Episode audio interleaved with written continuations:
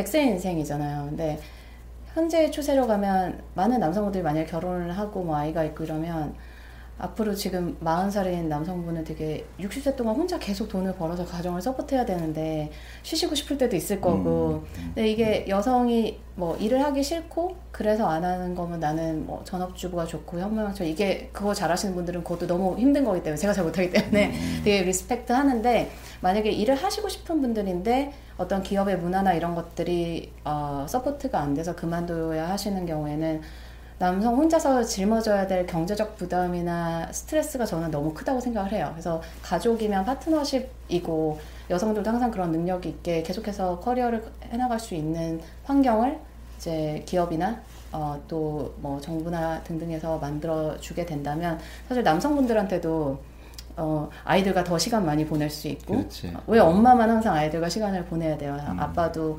아이들과 충분히 좋은 시간, 추억을 만들 수 있는 그런 기회가 주어져야 하고 그래서 저는 이 펀드가 사실 많은 남성분들한테도 의미가 있는 펀드라고 음. 생각을 합니다. 그리고 실제 저희 이메일 오신 분들 중에 어, 딸들을 위해서 이런 펀드 들어주시는 아버님들도 계셔서 사실 되게 감동받았던 적도 있거든요. 그, 그 말씀하시니까 생각이 났는데 그 따님이 있죠. 네네. 그 펀드 가입돼 있어요? 아, 당연하죠.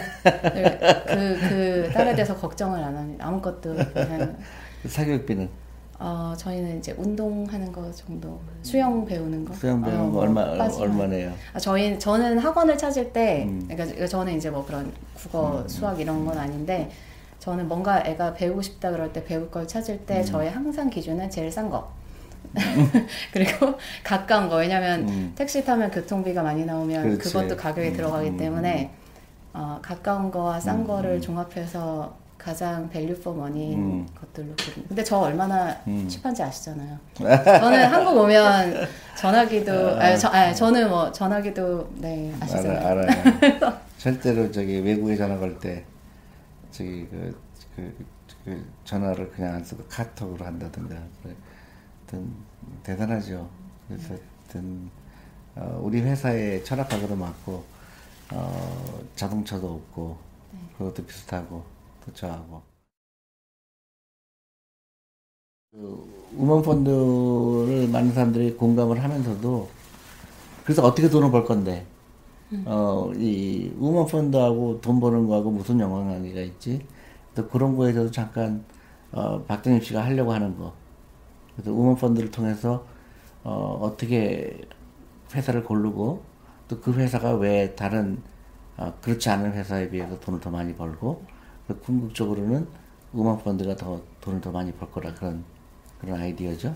저희가 뭐 정량적인 지표들도 보고 뭐 여성 대 남성의 비율이라던가 임원진의 여성 남성 비율, 뭐 이사회 여성 남성 비율, 남녀 임금 차이, 뭐 근속 연수 차이 등등의 이제 기본적인 자료들은 보는데 사실 그 자료들은 아주 큰 의미가 있지는 않아요. 왜냐면 뭐 현재 임원 굉장히 그뭐 로버트 공학 회사 이런 데 같은 데인데 임원의 여성이 없는 경우는 2, 30년 전에 공학을 전공한 여성이 거의 없었을 거기 때문에 이 기업이 뭐 음, 노력을 했어도 어, 여성 인력이 그 당시에 거의 없었을 거고 그래서 사실 거의 art라고 저는 생각을 해요. 어, 어떤 하나의 공식에 맞춰서 음. 회사를 고르는다기보다는 일단 그런 지표들을 기본적으로 참고는 하지만 저희가 기업 방문을 하고 기업 방문을 하면 이제 그 투자 담당 분들을 통해서 또 인사팀까지 연결이 돼서 사실 그 내부의 경영진의 어떤 마인드 를 보는 과정인 거죠. 경영진의 철학들을 보는 과정이죠. 그래서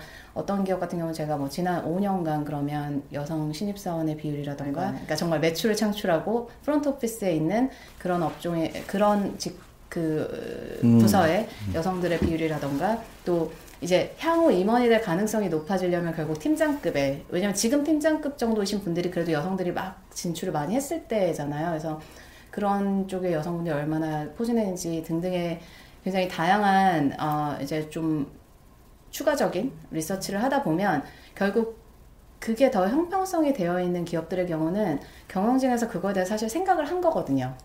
근데 그 생각을 하게 된 이유는 결국은 어 훌륭한 인재가 가, 잠깐 어떤 인생의 몇 년간의 가정과 그 워라벨 소위 말하는 그런 거의 균형을 지키면서도 어 생산성은 극대화하면서도 동시에 동시에 효율성도 있고 이 사람의 해피 개인 라이프도 해피할 수 있는 뭔가의 접점을 찾으려고 기업이 노력을 한 거거든요. 그래서 그런 경영진이라면 사실 비즈니스를 잘 되고 싶기 때문에 그런 거잖아요. 굉장히 열정이 있고 그, 그리고 인재를 킵하겠다는 철학이 있고 뭐 과거처럼 자, 뭐 공장에서 뭐를 찍어내는 게 아니고 뭐 공장도 부, 중요하긴 하지만 이제는 정말 사람들의 창의력이 그 인재 내에서 나오는 이 창의력이 모든 거를 드라이브해가는 세상인데 그 인재를 킵하기 위한 노력을 하는 경영진의 철학을 엿볼 수 있는 면이 굉장히 많이 들어가 있습니다. 그래서 사실 저는 우마펀드는 한국에 음. 투자하는 많은 뭐 한국뿐 아니라 어디든 투자하는 많은 전략이 있죠. 뭐 성장주 중심, 가치주 중심 뭐 등등의 막 다양한 전략들이 있는데 저희는 거기에 하나가 더해진 거죠. 그러니까 경영진을 평가하는 잣대가 하나가 더해진 더 어떻게 보면 엄격한 잣대를 가진 펀드라고 생각을 하고 있습니다. 그렇기 때문에 이런 기업들이 더 수익을 창출하 많이 창출하고 따라서 기업 가치가 더 음, 음, 음. 궁극적으로는 그렇지 않은 기업들보다 높아질 수밖에 없다고 생각을 하고 그리고 그걸 보면서 한국의 다른 기업들이 어, 선순환이 일어나는 거죠. 아, 우리도 이런 거를 고려해봐야겠다. 우리도 어, 우리가 얼마나 많은 여성 인재들을 지금 미스하고 있느냐 이런 거에 대해서 조금 고민해 볼 수 있는 어, 그래서 더 많은 기업들이 그런 이제 더 좋은 정책 워라벨을 위한 남성 여성뿐 아니라 남성들도 위한 그런 정책들이 되고 따라서 그런 가정에도 더 평화가 오고 어, 그런 선순환을 계속 일으키고 싶은 그렇지. 그러니까 지금 그 단순하게 생각을 해도 지금 인구의 반이 여성인데 그리고 굉장히 교육을 많이 받은 인구가 반인데 그런 인력들을 활용하지 않는다는 것 자체가 그런 인력을 활용한다 그러면 인재풀이 훨씬 더 우리 회사는 많잖아요. 그러니까 너무나 당연한 것 같아요. 그래서 그 반밖에 안 되는 그 인력 구조에서 내가 인재를 뽑는 것보다 다 온전하게 전체 그 인구에서 그 인력을 뽑으면 우리 회사는 훨씬 더 잘 될 수 있다는 굉장히 단순한 건데 어 이제 그게 제대로 안 됐던 거죠. 그러니까 그 이제 똑똑한 사람들은 그거를 깨닫기 시작했고 이제 유럽도 그렇고 미국도 그렇고 그런데 아직 아시아는 어좀 그좀 그 외국에 비해서 덜하니까 특히 한국은 그 중에서 더더 열악하잖아요.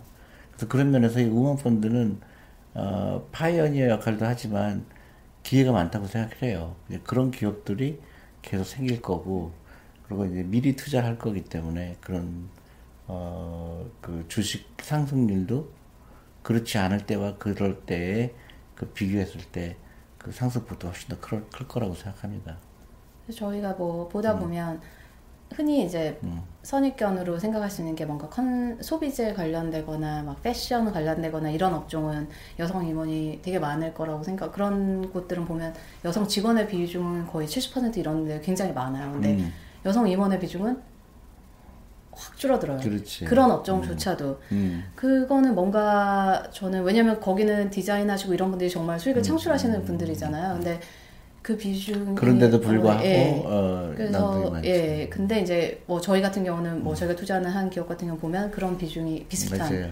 사실 그게 경영진의 어떤 철학이 있지 않으면 다른 회사는 다른 거잖아요 그 인재들을 계속 empowering 해주고 워라밸에 대한 어떤 배려도 어 저희가 생각에는 있었고 어, 그러면서 그 인재들이 어쨌든 커리어를 계속할 수 있게 해준 그 환경을 만들어준 거기 때문에 그런 기업은 결국은 그 비즈니스에 대한 열정과 그 돈을 더 벌려는 계속해서 수익을 창출하는 열정이 훨씬 더 강한 기업이라고 그 생각합니다. 내가 그 한 몇 달 전에 그 세미나를 갔는데 그 스시에도 거기 네. 회장이 오셔서 얘기했는데 어 거기야말로 진짜 남성 중심 네. 화장품 회사인데도 불구하고 사장 부사장 전부 남자인 거예요. 근데 이제 이분이 오셔갖고 어 그거를 바꿨죠. 그래서 거의 죽어가던 회사가 어 그 갑자기 턴어라운드한 네. 그 굉장히 전형적인 스토리잖아요. 결국은 여성들을 중요 그 어, 화장품 만드는 회사가 남자들이 뭘 알겠어요. 그러니까 옛날 그 방식을 그대로 고수했다가 이제 여성들이 드러나고 나서 성공 스토리. 네. 그래서 지금 갑자기 물어보면 모르겠지만 생각나는 기업이 있어요? 저기 우리 그 메리츠 우먼 펀드에 있는 그 회사 중에서? 뭐 저는 일단 가장 최근에 인사이동에서 이제 음. 정말 임프레시브했던 게 어, LG 생활 건강 같은 경우에 어, 이번에 상무 어, 전무 진급자 중에 3명 중에 1명이 여성 그리고 상무 진급자 세, 어, 10명 중에 3명이 여성 그리고 어, 30대 최연소 어, 이제 상무 진급자가 여성이고 그래서 나이와 뭐 성별을 다 파괴한 실적 위주의 음. 어 이제 뭐 실적과 잠재력이 합쳐진 위주의 이제 스- 임원 인사 이동을 한 걸 보면서 사실 저는 그 기사를 보고 되게 짜릿했어요. 음. 그리고 되게 그 기업에 감사했고 음. 어 정말 왜냐면 계속 실적을 갱신하고 있는 회사인데 그 화장품을 주로 하고 또 생활용품을 주로 하는 그렇죠. 회사인데 그거에 기여한 직원들이 되게 그러니까 결국 실적에 맞게 대우를 받는 거고 사실 그걸 보면서 지금 사회로 진출하는 여성들은 희망이 있는 거거든요.